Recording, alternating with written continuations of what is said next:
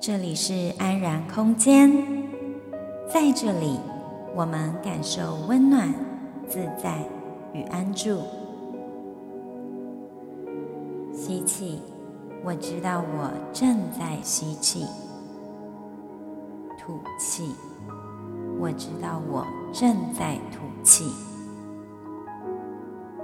就在此时，就在此地，练习不急着往哪里去？每一个片刻便是最好的时刻。我是双体，让我陪你走一段内在旅程。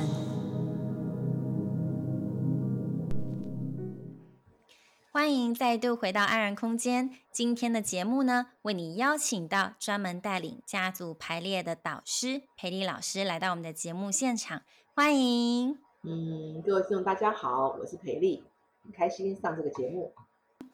我们瞧这个节目时间也好长一段时间了，然后真的很开心有这个机会，终于跟老师确认时间，然后成功的呢可以录制这一集。那这一集呢，主要是想要来讨论，当然就是老师的专业啊，家族排列。那我以前其实有上过老师的家族排列好几次。那他带给我的一些启发，我觉得哇，就是有有成长的感觉。所以呢，在这里也想要请老师来特别聊聊，呃，家族排列这个东西，它它带给我们的帮助是什么？那在此之前，想要先请老师做个简单的自我介绍。嗯，好，啊、我叫吴培丽，口天吴培养的培，丽人行的丽。那之前我的背景是社工、心理辅导、智商方面，我曾经在大专院校任教十五年。那在我任教期间，呃，也遇到我人生很重大的事件，就是呃，我母亲得到胃癌啊。大概我在一个专科学校教书十五年当中，差不多第七、第八年的时候，我就碰到我母亲胃癌，然后再过一年半。是我父亲中风，就是半身偏瘫卧床，所以我因为父母的相继重病，我就开始去研究疾病这件事情。特别是我母亲胃癌开始之后，嗯，我就去了解疾病，然后我就很自然的从主流医疗研究到呃自然医学，然后就很很顺流的就接触到了身心灵整合疗愈。那我的动机是希望能够为母亲做一些什么。然而，随着我这样的呃更加的深入了解，我就开始呃走入了身心灵疗愈这样的一个领域。那我接触过很多的各种不同的疗愈的方式，我当然有很多的学习。但是我一直到碰到家族系统排列之后，我感觉特别相应，所以我就。就从此就比较一门深入，同时也将我其他的所有学习融合在我这样的一个家族系统排列的学习跟服务的主轴里面，所以我先后也受到各种的专业训练，得到一些专业上的受证。之后呢，我就开始从公益性质开始做起，一直到现在，呃，我也离开了学校，我就全全心的投入身心灵疗愈这条路上。所以到现在也快，我离开学校十年，所以我大概从这样的一个学习到走这条助人的专业，到后来我觉得它对我来说已经是一个修行的修行的一个法门，差不多有十五年了吧。嗯，哇，蛮久了耶。我很好奇的是，当初老师在经历人生职涯转职的那那时期。是有没有经过一些可能内在的一些不太能放手，或者是说，哎，我到底要不要决定？对对对，挣扎，没错，嗯，会有那个情形发生吗？有，当然有。我我之前在一个私立的专科学校嘛，哈，我任教十五年之后离开。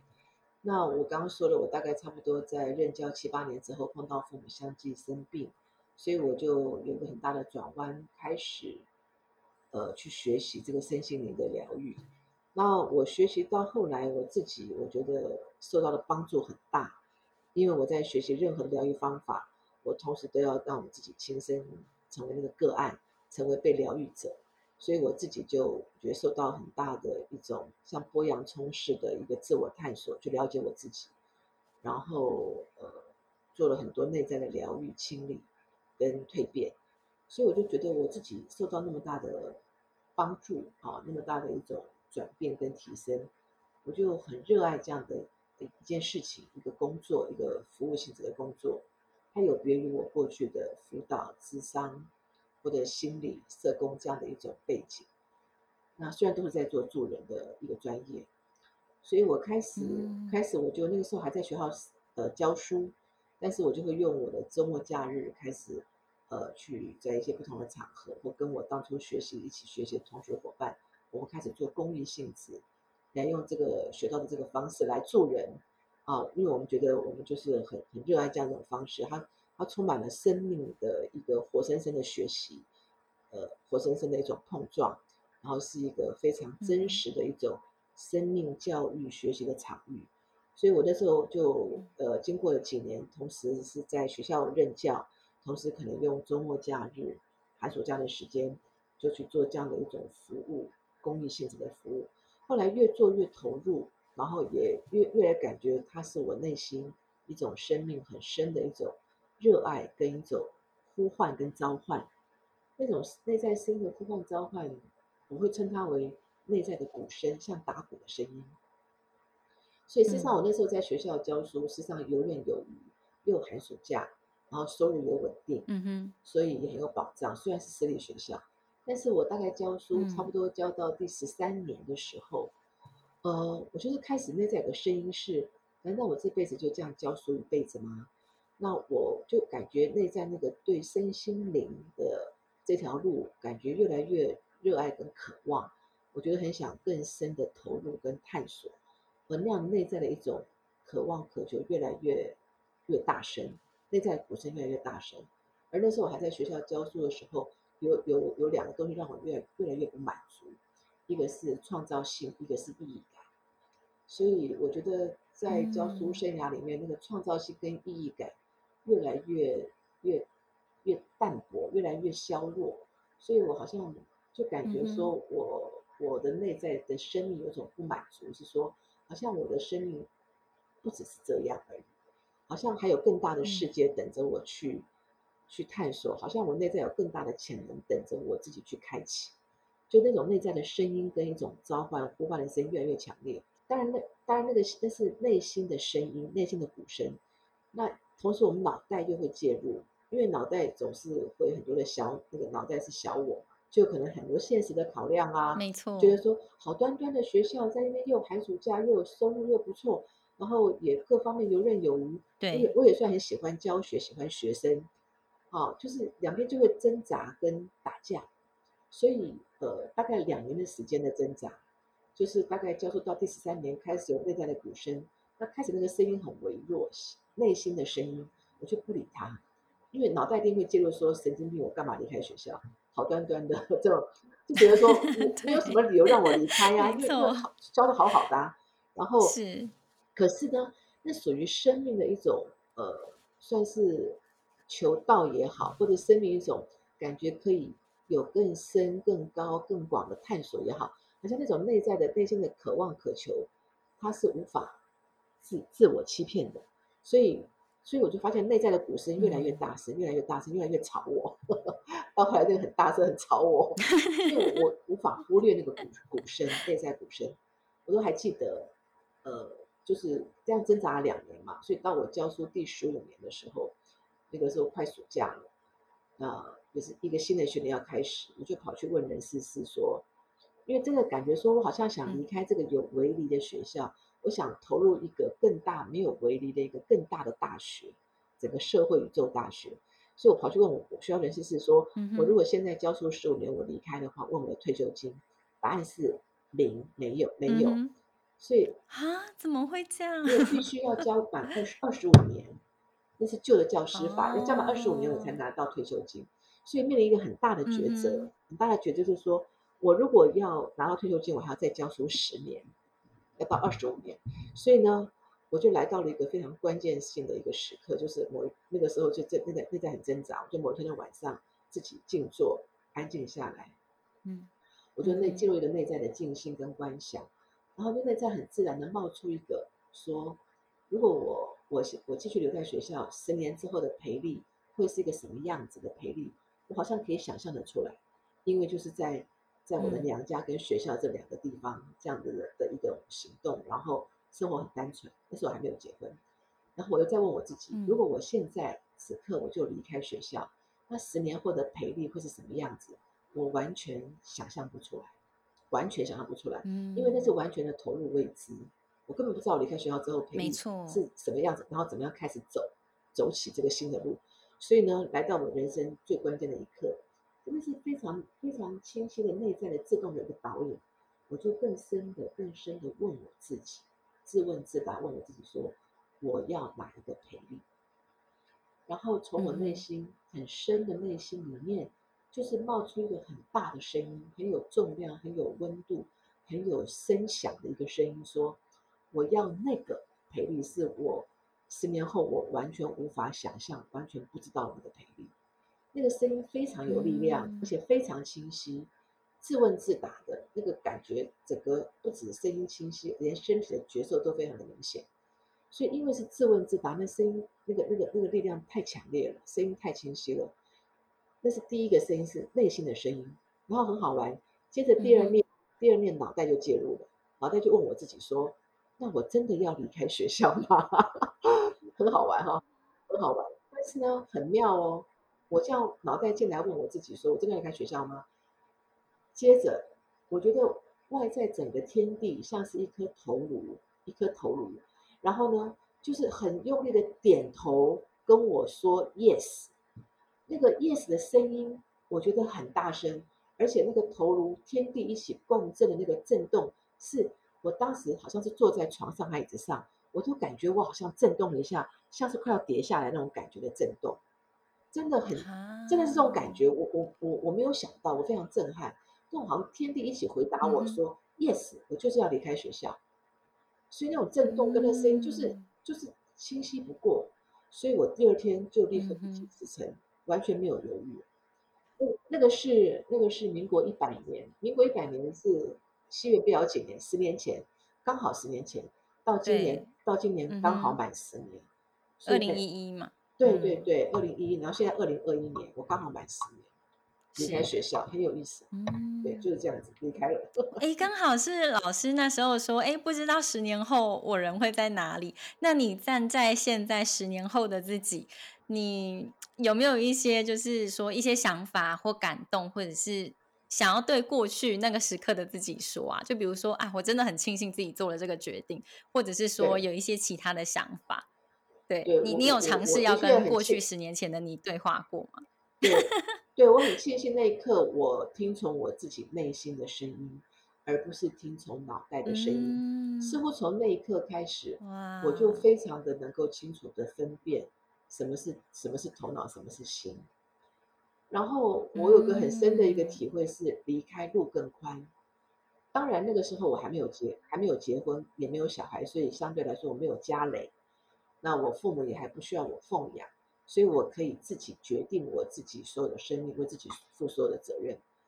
所以我现在回过头来看，我觉得我这十年非常非常的精彩。虽然刚离开的一两年，我也经历过生存恐惧。因为刚离开的下一个月，马上就没有薪水，就是归零，然后你也不知道你的薪水收入从哪里来，一切从零开始摸索。我去社区大学开始做推广的课程，所以真的是从从零投入未知摸索开始。可是我我这样走过来十年，我真的觉得人的一生该让自己，尤其是这样的一种呃探险、冒险跟投入未知这种纵身一跃这种勇气。当时可能只觉得是随着内心的声音，后来听到好多人跟我说啊，培丽你好勇敢，我好像才意会过来，那叫做勇敢。可在当下的那个时候的我，其实没有什么叫勇不勇敢，而是说我我听从内心的声音，而那个内在的声音是从小声到那么大声，那么巨巨大，那么强烈，那么清晰，那么有重量，那么有力量。那所以这个是自己内在全身都感受得到的。所以我就是顺着这内在声音这样子，从那一刻开始，这十年我就几乎都是用这样的一种模式，听从内心的声音，引领我这走这十年。所以好多的恩典一路发生，在我离开学校之后。哇，我觉得老师你做了一个很好示范，是说你真的是 follow your heart，就是说我们常常就是就像你提到的，你的脑袋会一直扯你的后腿，说，哎，你确定吗？你你要是选择这条路，你会可能会有生存危机，你可能会吃不饱穿不暖哦，你确定吗？但是你的心却又那么的大声，你就决定说好，那让我的头脑作为我心里的仆人。我知道说我的头脑是要来保护我，但是我决定还是要纵身一跃，follow my heart。那我的脑袋它的扮演的功能就是可以让我在做冒险的这个生活可以保持一个嗯一个清晰的看见。其实我这十年的一个体悟是说，呃，就是说你看你要以什么为主人，是用心。以心为主人，嗯、还是以脑袋为主人？这两个是都一定会有存在在生命当中，只是我们过去的惯性习气跟过去被教育教导的过程、社会化的过程，我们会习以为常的以脑袋为主人，甚至于认不出什么是脑袋，什么是心。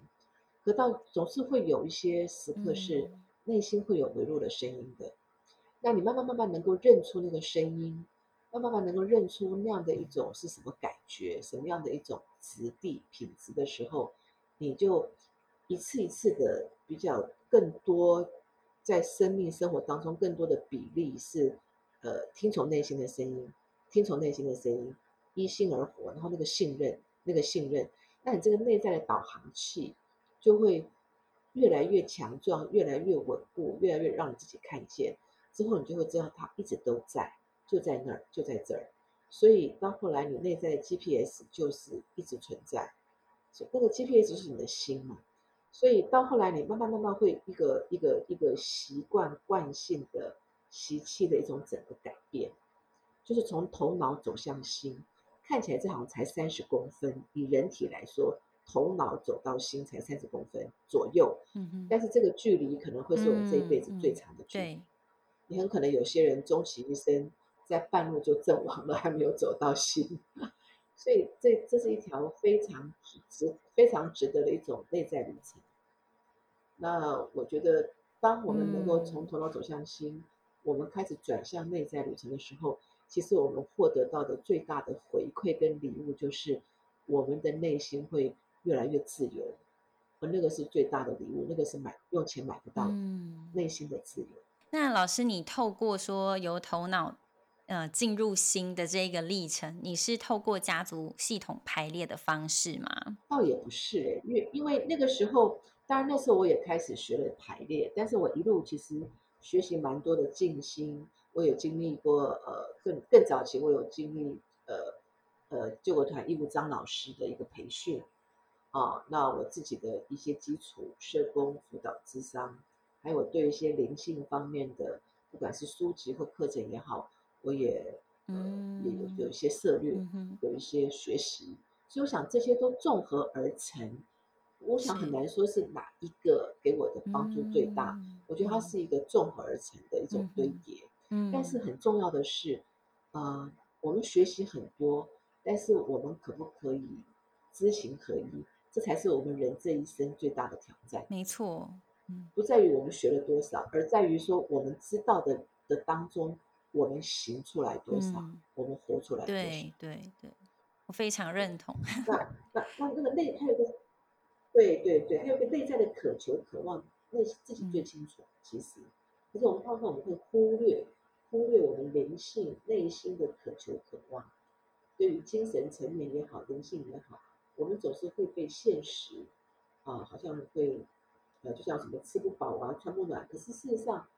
呃，如果我们很诚实的问自己，我们到底需要多少的物质欲望？嗯、我们到底需要多少的一个基本的生活开销花费什么什么？有些东西就会是，呃，那个自欺欺人的那些东西会自然的慢慢慢慢剥落掉，嗯、剥落掉。嗯、然后就是因为我们很多东西是我们不不由自主、不自觉、无意识的在自己。对被人欺，嗯，这样子。对，所以说其实功课都是在往内做的，做自己的功课。这也让我想到最近这几年蛮流行的断舍离的方式，就是说透过整理物品来厘清你跟物品之间的是需要还是想要。那那你重新整理跟他们的关系，你就会发现说，其实自己真的不需要那么多。有的没的来加持你的生活模式，你的生活方式，我才发现，对耶，其实我需要的不多。那如果我真的需要吃吃饭，有个地方住，真的是有办法啊，并不用觉得说我离开了这个地方，我就是什么都没有，我就归零，就是这个世界不会照顾我，就。没有那么惨，就是资源会一直源源不绝带到你的身边。没错，等下有机会可以再跟你分享。我离开学校之后，我、哦、好想听哦。特别我上山之后的这五六年，五六年的恩典。所以说，其实我会体悟到一个是说，我们要能够愿意诚实去面对我们的恐惧是什么。嗯、那恐惧是，当我们愿意去面对的时候，那恐惧是被我可以被我破。嗯、那一旦你的你的一些恐惧能够层层的被你破。破哈跟穿越，那我觉得其实呃，人生课题就会一一的自然的消融。嗯、所以我的排列，对，刚好今天聊排列，我这样十五将近十五年的呃呃排列这样的一种一种历程，我也经过三个阶段，我来到第三个阶段，嗯、就是传统的名称称为家族系统排列，是、嗯、来自于德国的海明格海爷爷，他是。在德国的一个创始，然后，然后呃，风行到全世界各国，呃、进到台湾大概也有四十年以上，好，应该三呃三十三四十年有吧，应该有，对，应该是三十年以上了哈。那那所以，我前面的学习是从传统的开始学，但是我自己在做排列师的过程中，我发现任何人来排的任何课题，不管你是要排关系。你要排你跟金钱、你的关系的困扰、你的工作，或者是你莫名的情绪，或者失眠，或者惊恐，什么都可以排的情况下，我发现任何人来排的任何课题，其实如果我们更往核心去探求，我们更指导黄龙的话，其实都不外乎是我们跟自己的心的关系、嗯、，heart，你跟你自己的关系，也就是你跟心 heart 的关系怎么样？嗯你跟你的心发生了什么事情？你跟你的心有没有比较贴近，还是离得很远？所以后来我的我很自然的，呃，排列的那个进程嘛，往前到第二个阶段，我就定位定调我的排列叫做新的排列，heart 新的排列。因为我发现任何排列，其实我们都可以导向我们更深的去探索，去去正视看见我们自己跟我们自己的心的关系怎么样。然后一直到了，一直到了，因为那个那个会会更更往里面，更往核心走去，也是更往内，更往内，而不是往外去一个问题一个问题解决，往外一个问题一个问题课题去解决，解决不完，那很像一串粽子，你每个粽子的绳去把它解开，嗯、那新的排列，我的比喻会是它比较像是一串粽子，一串粽子拎起来，我去解开那个绑着十颗粽子那个。绳头的绳结，绳头，所以那个绳头绳结一解开，所有的粽子这些问题就应声落地。我不用一个一个再去解开那些粽子，就让它全部可以落地了，就是意思是解除设定的意思。所以新的排列比较是希望是指导黄龙，支持核心。不管我们从任何的课题角度切入，它像是个圆形的球体，我们从任何的角度切入，那是个入口，是个切口都 OK。但是很可能。指向核心的时候，它可能就是一个原因，嗯，就是那个源头。我希望探求的是源头那个因，第一因，原因的因在出在哪里？嗯、我们就不要再，就不用在表象的层次、故事、各种的课题上一直打转，在那个烙痕上面，在人生烙痕上面一直想要去疗愈，再疗愈，再疗愈，疗愈不完。所以我的第二个阶段，我的题目就是新的排列，然后一直到，一直到去年。我也是在一个一个大自然当中一个一个静心，然后呃完全没有任何征兆，没有不预期的，就就从天而降五个大字，呃，当时我也没有没有想任何东西哦，就从天而家让我看到内在看到五个大字是天地人排列，天地人排列，然后我就我就当下就内在一个明白是，是老天给我一个指引，给我一个引导，好像似乎也在告诉我说，我的排列即将进入到第三个进程阶段，就是从小我的新的排列，因为就算是新的排列，我们的呃 focus 聚焦还是放在说我个人的小我，我我跟我的心怎么了，对不对？我我我要往内探索内在旅程，这都很好。但是还是在一个小我的一个我个人的范围内，那天地人排列似乎就似乎就像是突破了这个小我的这个一个局限，我们进入大我，我们进入到天地人当中，我们进入到天地万物一体，我们去体悟去体会我们跟万物的关系，我们跟天地的关系，我们所关心关注的不再只是个人的小我的灵性发展也好，个人小我的一个求道的历程也好。啊，或者求法的历程也好，好像那个那个格局，嗯，会更打开，然后好像好像是小水滴要进入大海洋那样的一种一种一种历程。所以天地人排列，事实上它只是出现这五个大字。事实上，你问我什么是天地人排列，我也不知道，我也无法告诉你。但是我的感觉是，老天会带领，那似乎是呃，老天呃呃运用我这个器皿。会跟我一种合一状态下去创造的一种东西，然后这个天地人排列，我觉得是在整个排列里面，就我个人的一个排列的历程来说，我觉得它整个的意境的高度、广度、深度又更不一样。所以我现在排列里面，其实也也很难就立刻一种好像时间线的切割，说你从现在开始进入天地人排列或什么，也不是，而是说好像在我的排列里面，一来的人。他自己的内在的一种预备好的状态，然后内在的一种呃对老天的呼求渴求，或者是他内在对他自己生命的课题、嗯、生命的一种很很内心很虔诚、嗯、很前进、很进前的一种，他想探索我是谁，嗯、想探索我是谁。所以我我我慢慢发现，特别在今年，好像开始我的排列又。真的是又是另外一种蜕变跟转型，是，嗯，他已经不再只是疗愈啊的那样的一个一个界面跟那样的一个一个境界，我觉得他也是呃可以伴随去探索我是谁，所以我就有个直觉，一个一个直观直觉，我现在的排列，特别是今年疫情过后，因为疫情我也停了四四五个月，台湾的疫情嘛，哈。所以我就我就有个灵感，我现在的的排列的主题就是定，嗯、这个主题是这样写，就是破，嗯、然后一个惊叹号，还我本来面目，嗯、然后 dash 天地人排列，也就是说破还我本来面目，天地人排列，那所以所以我的感觉是说，当然当然有些人有些学员来到我的排列场，他可能还是依然有他的个人课题。啊，依然还是需要先先清理、先梳理，甚至于先释放，要先经历疗愈，那都 OK。那是一个他可能生命需要经过的过程，他现在还在那个阶段、那个状态。然而，有些有些学员他，呃，已经不是为了想要疗愈什么创伤烙痕而来，而是他想要更深的，不管是求道、求法，或者就是想要。去去探索我是谁，想要更更去贴近、跟碰触、跟了悟他内在的神性也好，佛性也好，自心本性也好，就是我说的还我本来面目。所以我才会觉得现在的排列对我而言，我觉得更像是一种修行。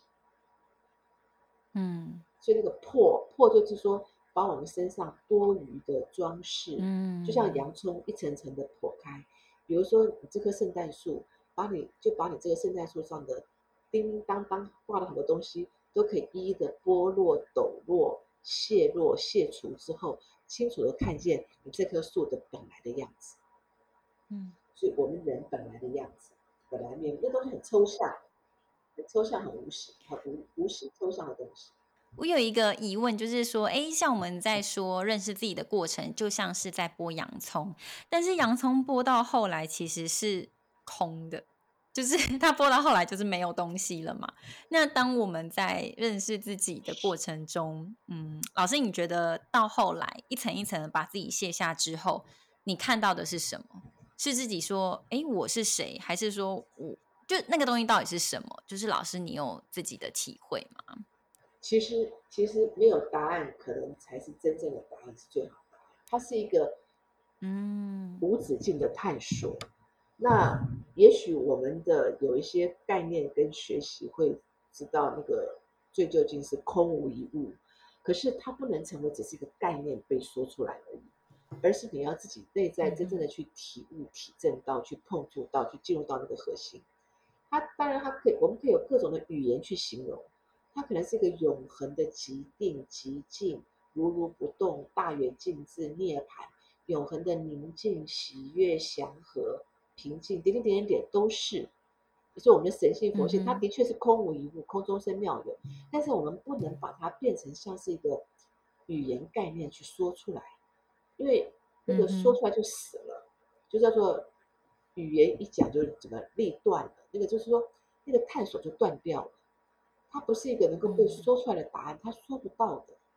语言跟文字都碰触不到、做不到的。但它是一个值得一直、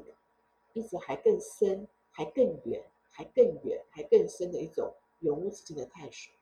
但是它就等于是我们开始往内观、往内走、内在的一个神圣旅程。所以我们的所有的五感，眼耳鼻舌身，我们所有过去习惯惯性往外抓取、往外攀援、往外追寻的东西，我们开始整个转向向内。所以我绿洲共生小站，当我当我绿洲共生小站，我我我虽然我虽然上山了六年，可是我我真的开始对外启动，在山上有开课，而且呃房间住房都到位。其实今年一月一号才正式开始启用启动对外，嗯，所以当我开始要正式启动启用对外的时候，我我我我也是脑海自动跳出八个字，就是狂心顿歇，歇即菩提。那我就马上我就立刻明白，这就是绿洲所要呈现、所要带给大家的，所要带给所有人来到绿洲的人，不管你是来上课、来活动，只是来纯粹度假、放空、僻静，都好。就是走进这个场域，嗯、很多人都觉得很放松，好像脑袋自然就比较放慢了，嗯、停止转速了，或者是放空了，那很好，就是狂心顿歇。嗯、那那个歇的片刻，嗯、就像你一一呼一吸的中间有那个那个那个片刻是是是歇息的，然后或者是我们说人生的逗点。那你在狂心对狂心的顿歇那个歇息片刻，歇即菩提。那菩提是什么？我们就可以自己去体会，嗯、就是体会。它也是内在的天堂，内在的净土。我们也可以说，就是停在的内在的那种永恒的宁静。我们可以休息在休息在内在永恒的宁静、和平、喜悦当中。用白话一点讲的话，什么的？那就是我们我们的神性佛性。我我曾经在静坐啊，或者是在做一些动态冥想的过程中，也是有体验到那一种宁静，非常归于中心，然后纯然的宁静跟喜悦。那个喜悦不是说我做了什么事情，然后很兴奋，觉得很 excited 那种感觉，不是，是完全是我存在的本身就是一场很喜悦的呈现。然后那一份感觉让我觉得，是我不用担心，就是存在的本身本质。然后我们跟这个存在本质，我们契入了，我们就是融入了，我们是跟这存在本质合一了。所以我们什么都不用做，我们哪也不用去，嗯、我们也可以无为的状态下，我们就是我们就是可以享受享有那样的一种宁静喜悦，或者我们本身就是宁静喜悦。而我们就是存在的本质，不、嗯、是为了忘了一起，相互依存。那我们可以让我们在生命生活当中那样的比率几率可以越来越高。嗯，这样子。嗯，这是不是都想做的？也是我这辈子，如果这辈子、呃、来当人有这个器皿，我我觉得就是老天的老天的仆人。那我也很愿意，嗯、愿意臣服老天跟老天共同创造。因为因为有时候我这几年的排列，我常有一个很深的体。会题目是，嗯，有时候好几场的排练，很多场的排练，我真的觉得不是我在做，嗯、真的是有老天的带领，嗯、真的是那种一种题目，怎么说？我我我我明白，我我感感受到，可是我我我很难形容，嗯、因为那是眼睛看不到的。我也不想把它说的很玄妙，但是就像你说的，存在本身，它就是充满了宁静，充满了疗愈，充满了爱。所以，当我们的心都愿意敞开的时候，当来的这个当事人或者上面个案，他的心愿意打开，他对他自己的嗯目前的生命课题也好，或他想要探索的我是谁也好，他如果非常的虔诚，非常的敬重啊自己这样的一个一个一个不管这个课题或者想要的一个探索也好。我觉得这个存在本身就是为他打开，因为它本来就在那儿，所以它本来就在这儿，所以它不是为你打开，而是你你心敞开了，就跟他连接了，恩恩你就进来了。所以我有很好几场，那个我我真的感觉那个道本身或者法本身或者那个神性本身就在排列场域当中自行运作、自行运转，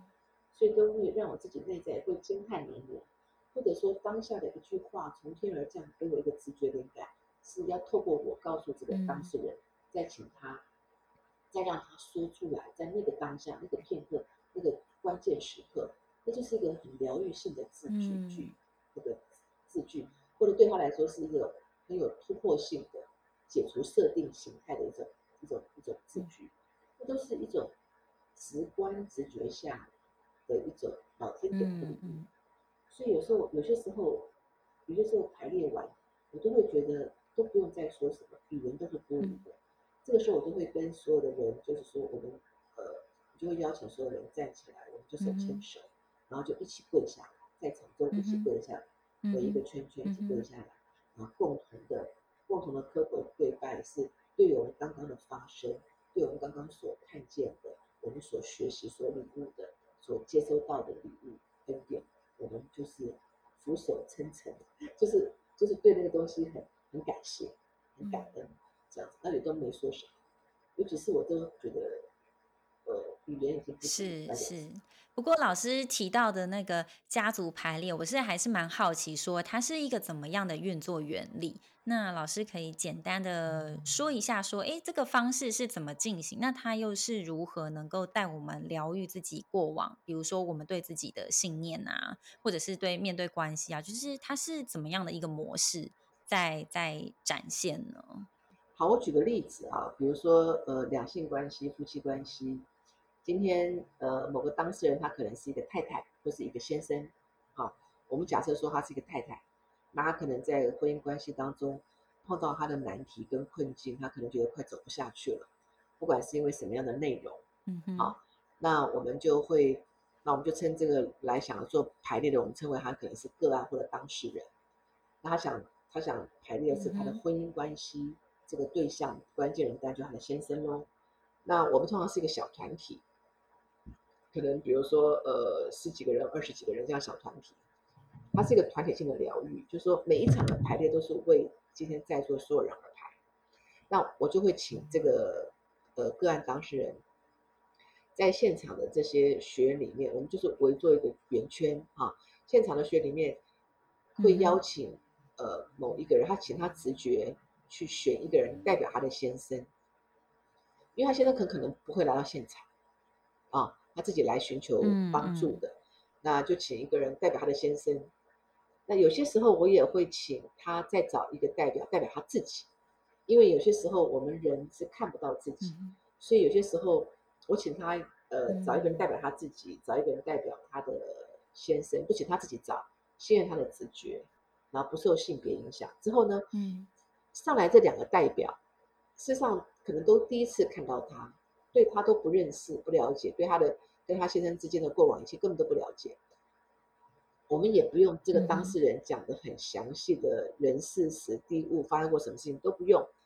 所以排列其实是一个内在我们潜意识底层的一种动力的呈现，内在潜意识底层的能量的呈呈现。因为我们其实整个人是一种能量的组成。所以你每天的能量状态不一样。那当你跟你的另外一半每天在互动的时候是，是两股能量在每天的互动。那所以说，我们透过两个代表，就像是两个器皿、两个自来水管。那只要呃在场的人，我们都放空、放松，不需要用脑袋去想我要怎么扮演？因为我们根本不认识那个人发内在发生什么故事。你只要放空放松，这个场域就是会就是就是敞开开启的，它就在这儿。所以属于这个当事人以及他的关键人的先生的能量，就像自来水那样的自然会流经这两个代表的这个器皿，这两个代表人的器皿。嗯哼。所以说，这两个代表的人就会感受到当事人跟他先生的。呃，内心的一些感觉或者能量的一些移动的状态，想要怎么站、怎么走，或者是两个人自然就会有一些的移动、言行的举止。我们可能是先都先不说话，它自然就是两股能量在场中就开始的一种互动起来。那互动当中的时候，可能内在就会有些感觉冒出来，然后呃，适时的时候。排列师就会让这两个代表，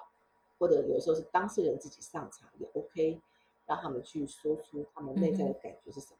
所以我们会顺着这样的一个流动，跟这样一个能量流动在场中，它就像是体现心象，将这个人的内心很多的图像、意象，一些模模糊糊的、剪不断还理还乱的一些能量状态，像一团毛线球一样。体现心象，然后能够很具象的呈现在场中，透过人这个器皿、人的身躯，去表现出种种的言行举止、能量状态，所以就开始会呈现这个当事人在他的现实生活当中，跟他这个关键人叫做先生也好，他如果是排亲子的问题，就可能是跟他的孩子或跟他的父母也好，他们。内在的能量的一个相处的一种模式跟状态，出现的种种的情绪状态，比如说爱恨情仇，比如说，呃，这个喜怒哀乐、惊恐惧，啊，或者是就是开心、愤怒、悲伤什么，然后我们顺着流动，这个时候排列师的直观很重要，就是说，因为疗愈本身，嗯，存在本身就是就是具有疗愈的。那只要这当事人愿意开启，他当然也很可能就是被会请请到台上的场中间来，啊，然后我们就可能会请他的代表下去，嗯、或者他的代表继续代表他的内在都好。所以说，就让他也先看看一个有距离的、客观的，先看到他自己怎么跟先生在互动的。而这个互动有时候它不是一个表面的、浅层次的，而是他有机会看到两个真正的能量状态。比如说，我举个例子。有些时候，嗯，我举例子哈，比如说，可能会有太太来说说，我先生都不听我说话，我先生都不理我，我先生怎么样？这个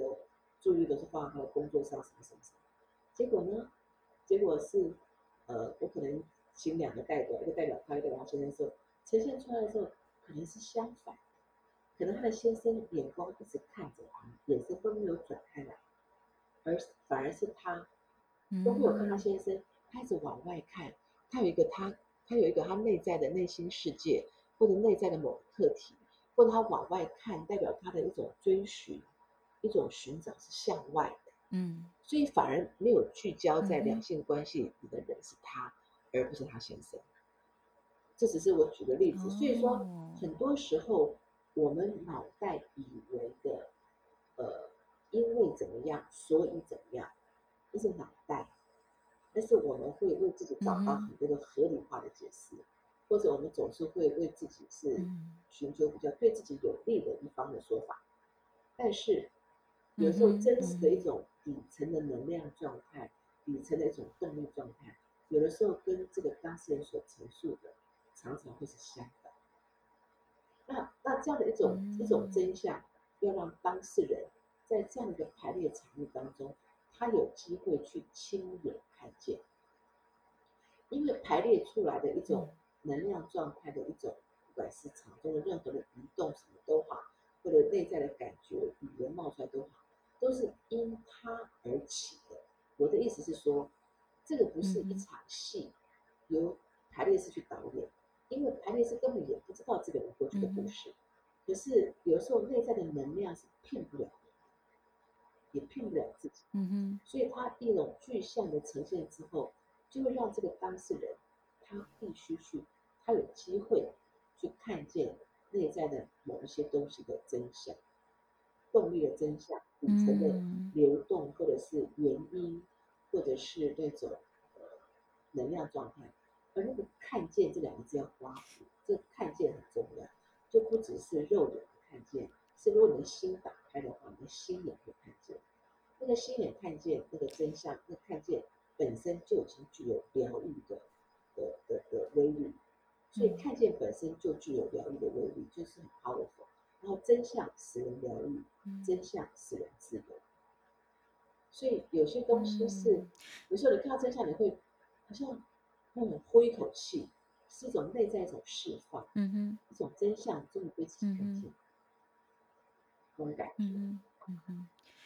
对，我觉得刚刚听起来的意思很像是在透过排列的这个过程，看见我们潜意识里面真正想的是什么，而不是我们表意识认定的呃方式。就是说，嗯、这个方式其实很好的看见我们真的其实内在到底是怎么看待这一这一份关系，还有我的伴侣，好，就像刚刚提到那个两性关系，到底彼此真正潜意识里面所认定的想法，是跟我表意识认识的是这么的不一致。那也是透过这样的方式让自己看见，哦，原来原来我的目光其实一直都是往外看呐、或者是怎么样的设定。透过这样的方式让自己哦，我原来是这样想的哦，是一个比较能够透过自己，诶，透过这种的方式来了解自己。对，因为平常我们的语言，我刚刚说过很会自欺欺人，所以语言可能说的很复杂，描述的很多拐弯抹角的东西，但是能量一呈现是非常直截了当，一翻两瞪眼。所以这个时候我们常常会要来到一种，嗯、呃，真相呈现的时候，其实我们常来到一个一个类似十字路口，就是说。我我能不能接受我自己生命这样的真相？Yes or no？那接受生命真相那个 Yes or no，意思是来到了。为什么我常会说是一翻两瞪眼？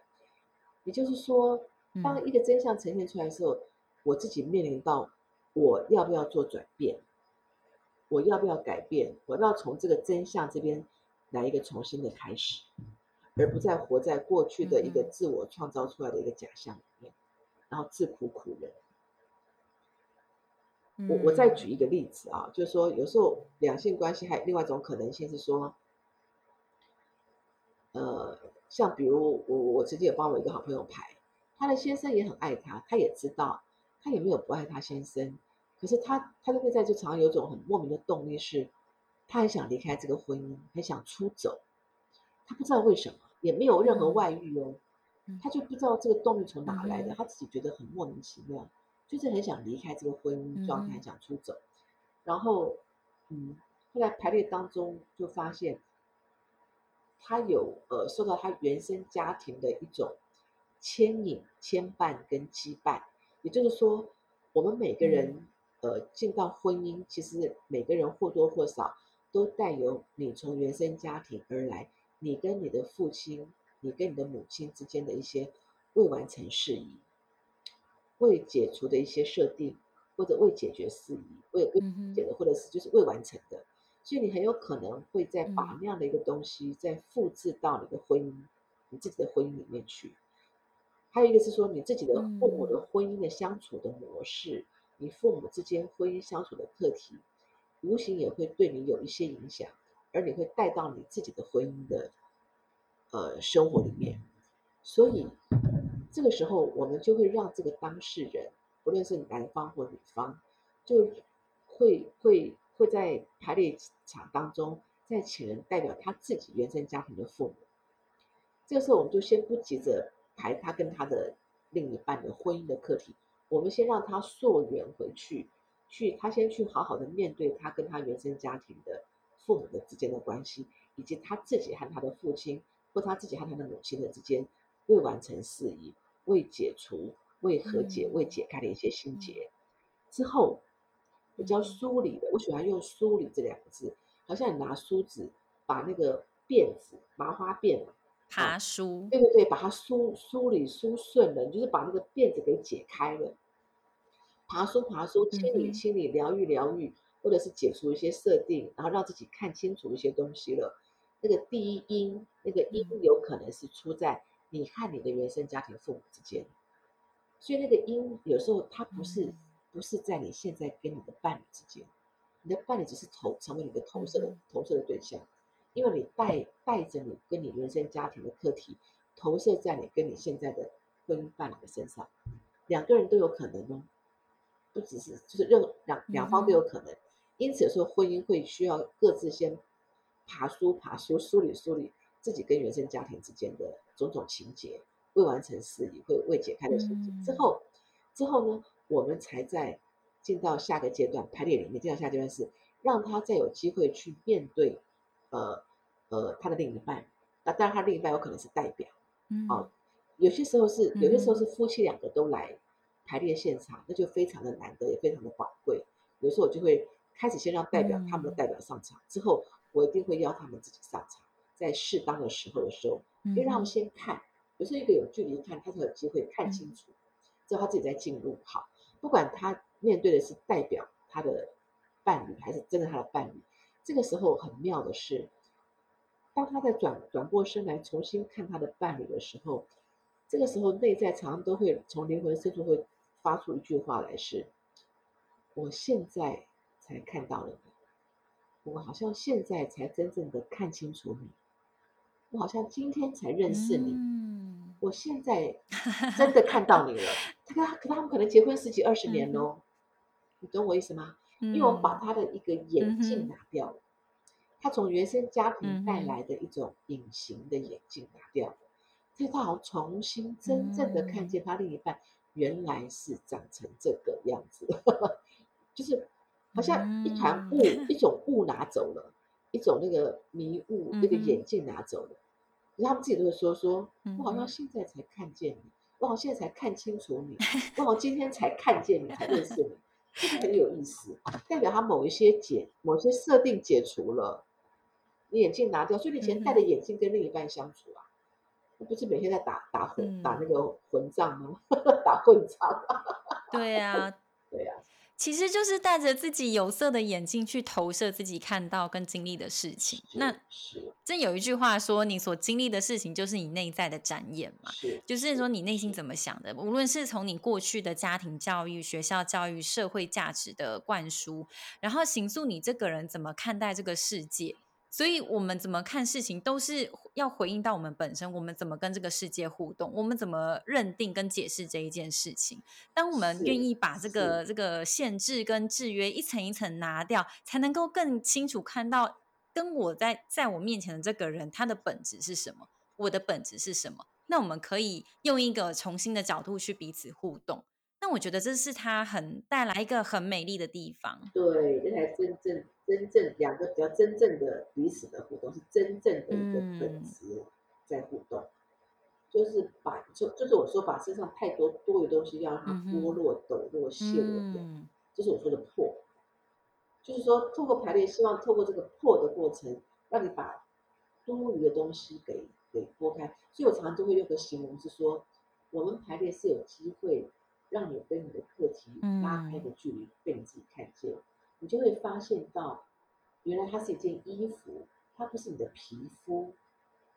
而过去你跟它粘得太紧，嗯，你会误以为它是你的皮肤，你就会误以为你一直是这个样子，嗯、而且你误以为你只能这个样子，你会误以为你只能这样的活，嗯、这样的活法，这样的活着。可是如果有机会拉开来距离看的时候，你就会恍然大悟一个真相说。原来那不是我的皮肤，原来我不是长这个样子，原来它是后天穿上来的一件衣服。它、嗯、既然是后天加上来穿上来的一件衣服，它能够穿，当然就能够脱。这个脱就是一个破的过程，就是一个解除、卸落、抖落。那我就让它跟这件衣服鞠躬，深深的谢谢这个衣服曾经陪伴我这么多年。嗯、我现在长大了，size、嗯、不合了，我已经不需要你。嗯，所以跟他好好的 say goodbye，没错，谢谢他曾经陪伴。对，我觉得老师你你现在在推广的这个说天地人排列也好，我觉得它真的是一个非常好的方式去看见自己，然后透过这样的方式你，你你更清楚自己的本质，还有你所面对的人事物他们本身的本质。我我觉得老师你也很会做比喻，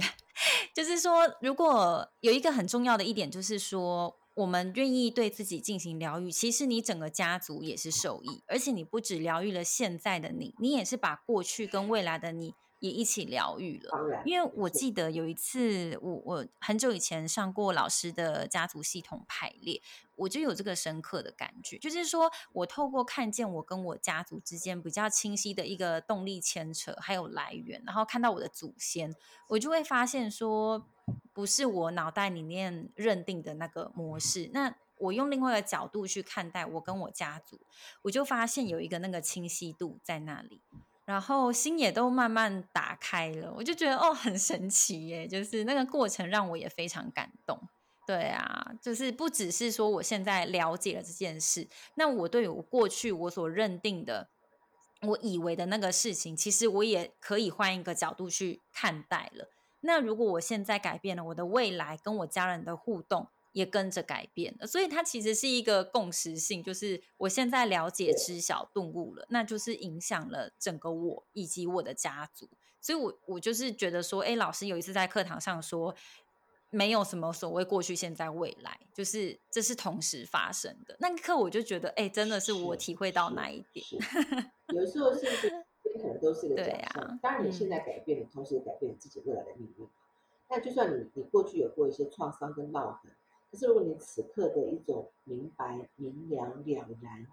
一种的一种领悟、体悟，或者一种超脱、超拔或超越，事实上，你过去的不管叫做伤痕也好、烙痕也好、伤痛也好，它同时就像结痂的剥落一样，所以你也同时改变了你过去你以为的你是一个受创的、受伤的受害者的那种种种的情节你的以为，它当然同时也改变了你你你你内在所有过去的所有烙痕。所以说，呃，排列它，无论是任何一个人从任何一个课题切入，我我都会这样来形容，它就有有可能有三层到四层。第一层就是表面的故事，我们说的八点档连续剧，每一个人的生命故事都不一样，好像琳琅满目。但是，不论你从任何任何人从任何一个课题切入，啊，你愿意敞开，你愿意诚实勇敢的面对自己。我常就跟来的人说。你来的时候只需要带两个东西，然后他们都会问我说：“老师，我要带什么去？”对，我要带什么笔记本来带嘛。我说不用，我说你只需要带两个，一个是对自己的诚实，第二个是对自己的勇敢、勇气。他只需要对自己诚实跟勇气，不需要别的。然后呢，你只要愿意带这两个对自己诚实勇气，你会穿越第一层这个八点档连续剧的故事的表层之后，你会碰到你的第二层的情绪。无论你什么样的故事，什么样的剧嘛剧情，你你的第二层一定有情绪，一定会你有种种的的感觉引发的各种的情绪感受。那那个情绪其实是它是一种动力来源。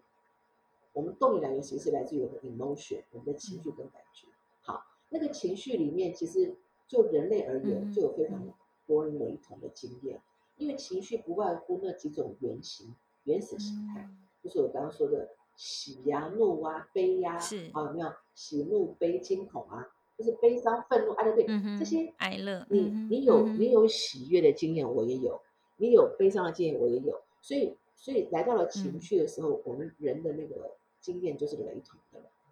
大同小异的，而且那个东西是已经被比较浓缩成那几种，对不对？好，所以这是这也正是为什么我们都能够代表别人的代表。因为我们在灵魂深处，我们是一体感当中的，就算故事多么的琳琅满目不同，可是我们的情绪是非常的大同小异，非常雷同度很高的，就是我们所被撩拨，所以我或者我们所体验到的情绪，都都有过哈，雷同好。那情绪呢，当然是会经过一些强烈的，像就像巨马一样，有高低起落、张力什么的哈。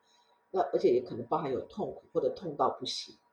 啊，比如说我要再次，我要去经历那个当初被爸爸抛弃或者是什么什么。好，但是我们更我们勇敢的继续穿越，其实我们会会来到一种整个所有情绪的一个原型，那个母磁塔，它是恐惧，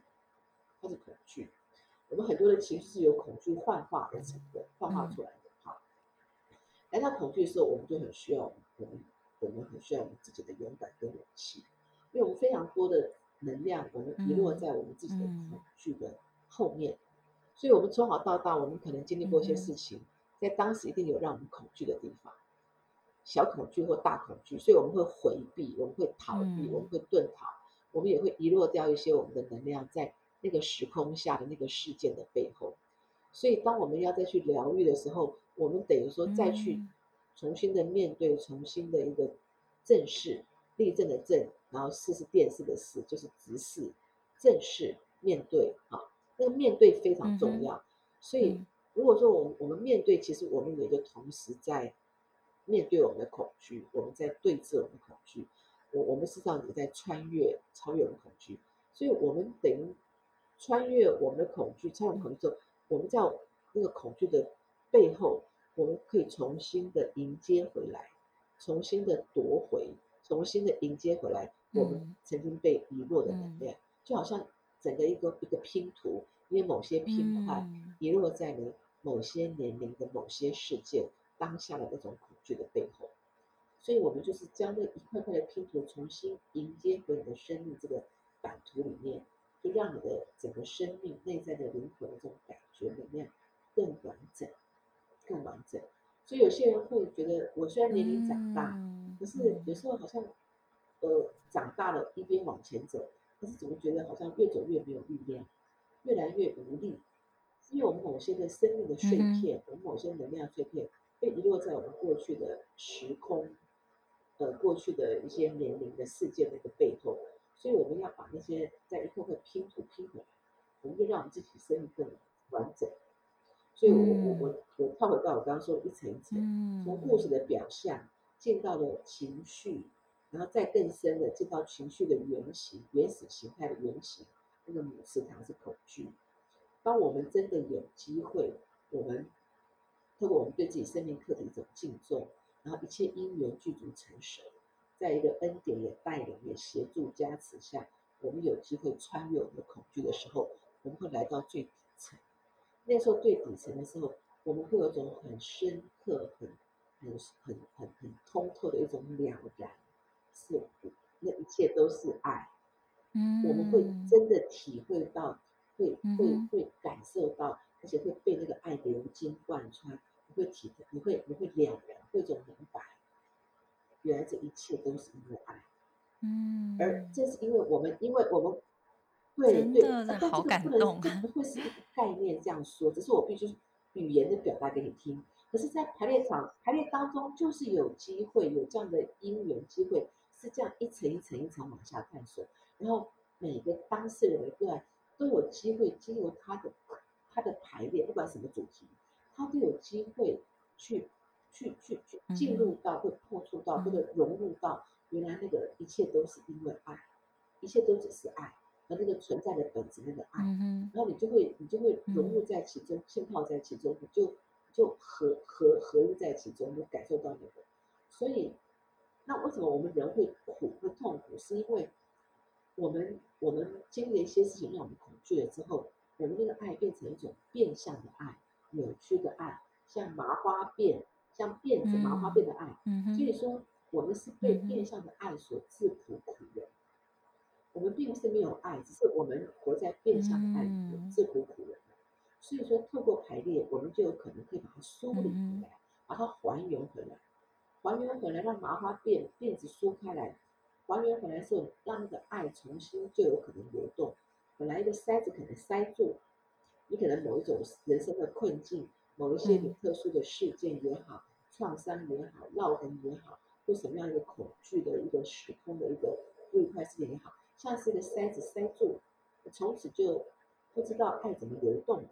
就失去了爱的流动。你你你你付出跟接受，施与受。都卡住了，所以很多人会没有感觉，无感，然后你不知道怎么去爱人，嗯、你也感受不到别人对你的爱。嗯，所以说我们当有机会，对对对，无感，没尊重，没有感觉，无感。所以我们在排列当中会先要协助他把感觉找回来。好，当有机会把那个塞子，不管经过排列的任何的一种因缘或什么样的一个一个恩典或什么样突破，那个塞子就就爆，像那个像那个什么香槟爆剥开了之后。哎，你就发现那个呼吸开始有有吸有呼了，整个流动开始流动了，那个爱有进有出了，嗯，他就会感受到那个爱，嗯、开始整个身体、嗯、整个生命、整个当下，他自己会感受到，会体会到，代表他那个爱开始流动，他的内在开始流动，他开始跟别人也能够爱的流动，嗯、所以他就这这时候回复回复本来面目吗？因为我本来就从爱里面来的，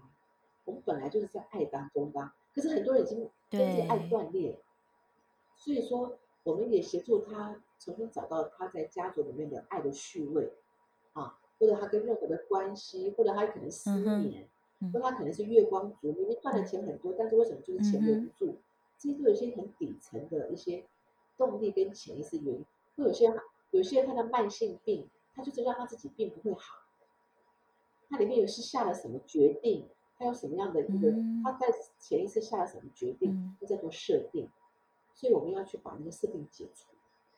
它里面有些有有些有些更深的是自我惩罚，有些更深的自我惩罚，会觉得自己不配得，这当中很深，嗯、因为设定都很深的，有些东西更深，甚至于甚至于在我们我们会会会会看到一些重病的一些排列患者，或者是我们说癌症，都会有一些有一些案例，他们是有死亡动物、死亡意愿，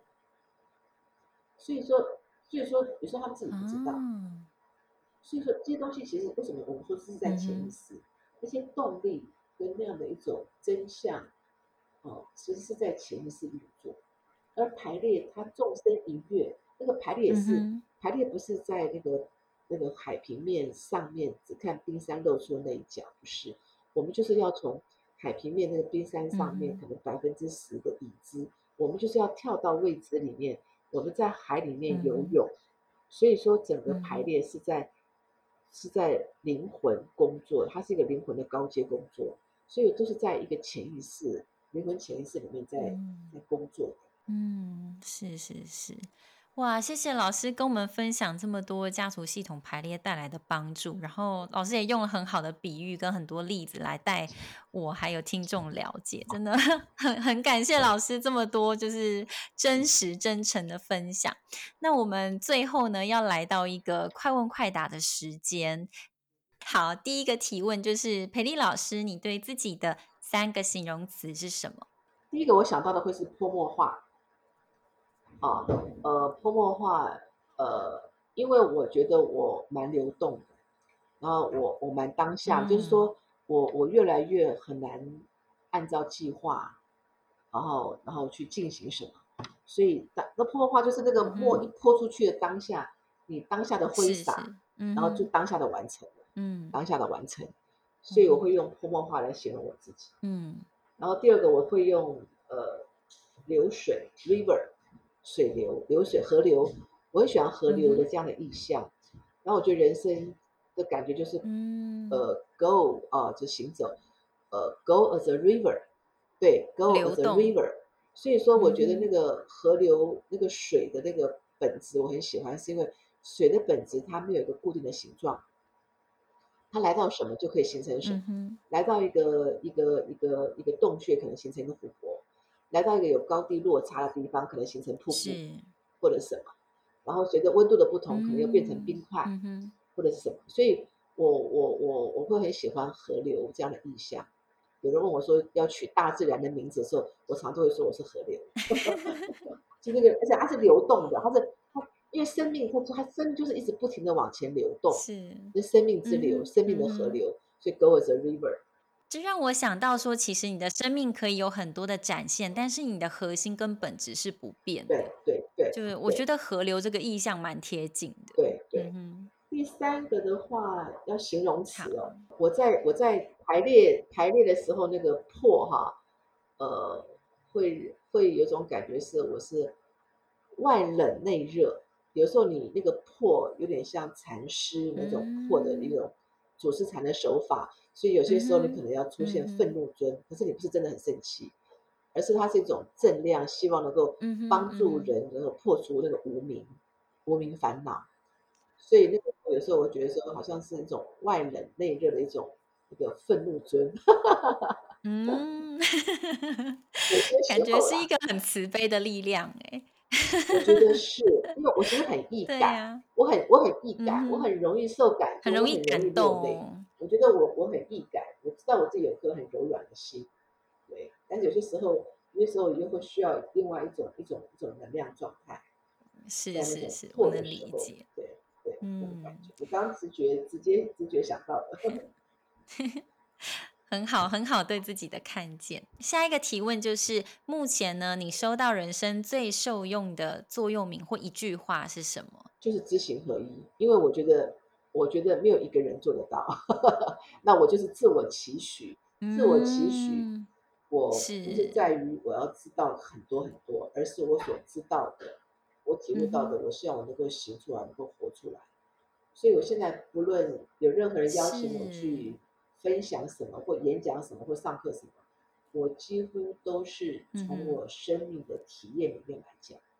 我就都是讲我的体验，我的领悟，嗯、所以我我我我几乎嗯不用怎么准备，因为我我的我最好的准备就是我今年六十岁，我我过去活了六十年的生命，我早就已经准备了，就是我用我六十年的生命的经验去做分享。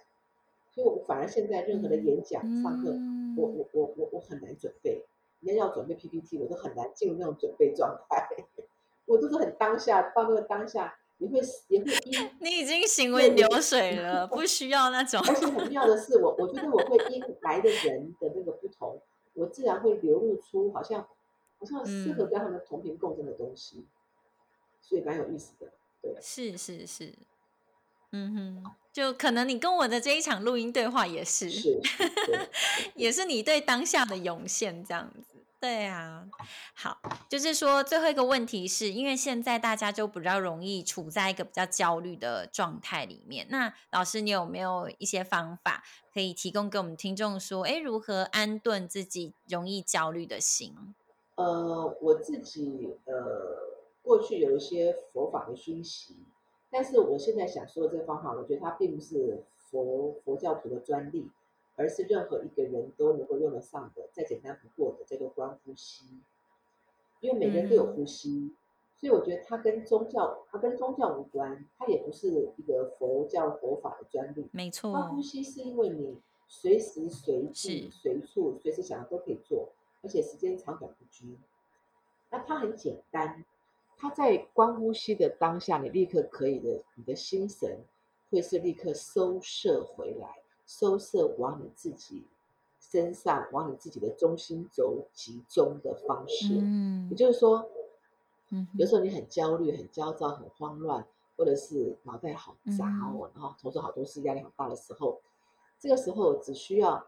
轻轻的把注意力放在你的两个鼻腔内膜里面，这两个鼻。这个鼻管、鼻腔内膜里面、鼻孔里面，然后去感觉那个空气进出鼻子，嗯、因为我们会有鼻毛嘛，所以就会感觉哎，有点痒痒的，有空气凉凉的。所以我们只需要轻轻的把注意力放在鼻腔内膜，嗯、然后我们只需要很清楚的感觉自己正在吸或正在呼就可以了。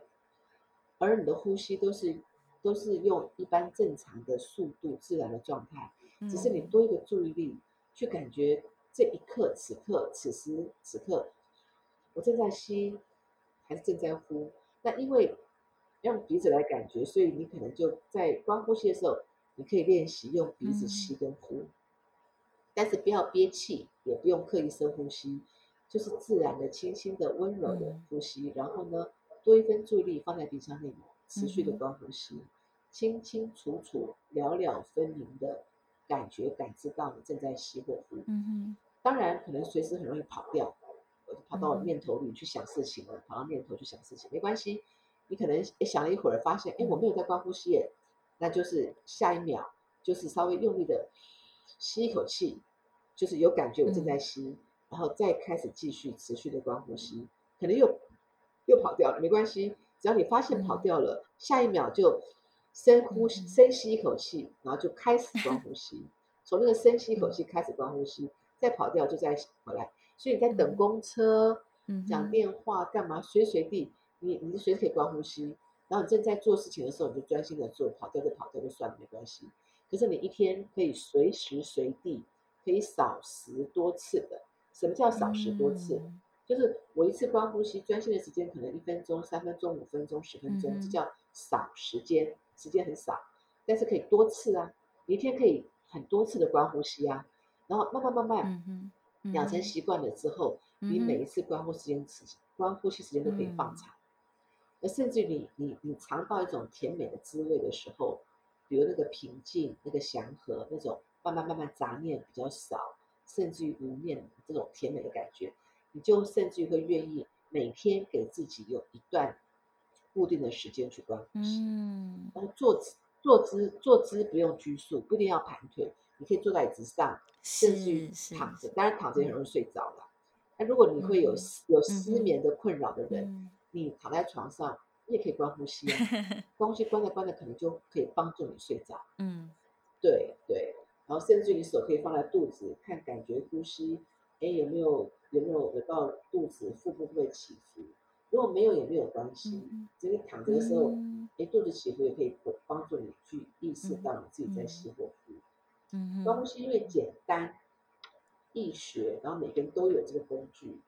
然后任何场地、任何的姿势都可以这样子，不一定要闭眼睛，只是刚开始可能闭眼睛比较容易专心。那以后练习完之后，你张了眼睛都可以观呼吸，走路、行住、坐卧都可以观呼吸。是是，完全没有错。我觉得老师你真的提供一个非常实用的 paper 哎，超实用的，我自己也很有感，谢谢你的分享。那最后呢，就是要来来谈一下，说，哎，老师你现在目前有在哪里带那个家族系统排列？就是你刚刚说的天地人排列。我目前在台北，呃，因为前阵子疫情我都暂停了一段时间，可能明年一月开始或过完年之后，我还是会恢复在台北，每个月会有一天的礼拜六。就是一天的一天的排列工作坊，嗯嗯、我之前叫新的排列，将来我就会叫天点排列。嗯、就是在台北，因为我之前都在台北嘛，做台北，每个月会有一天的礼拜六，也配合上班族，所以我会租借场地，然后会在我自己的 FB 或我的赖群组，嗯、我都会发布消息。另外就是我现在住在，嗯、另外我现就是我现在住在新竹五峰山上，我自己住的这个地方叫绿洲共生小站僻静中心。所以，我这边是一个好朋友的地方，它有一片大自然的土地，也有房舍，然后就有教室，室内很大的木质地板的客厅、大教室，但同时呃可以可以到十几个人上课没有问题，大概十五十五个人上下，然后同时还有房间可以住，所以我每个月也会在我自己现在住家的绿洲小站，每个月会有两天一夜的在大自然当中的天地人排列。然后也提供住宿，嗯、啊，提供用餐吃住，然后让大家上山来，也放空放松，放下一切，好好的专注的放在自己身上，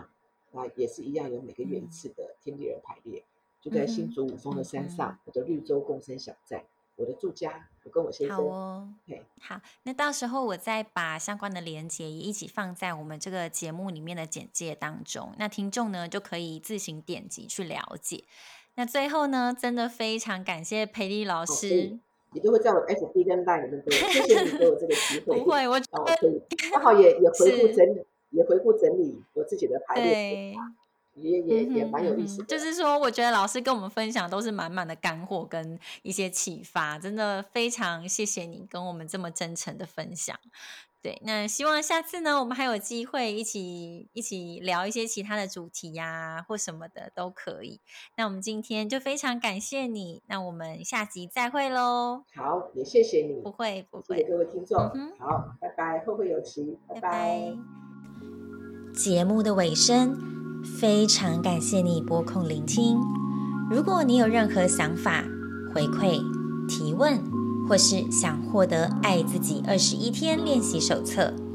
你都可以在本集节目中的文字简介中找到相关连结。如果呢，你喜欢我的节目，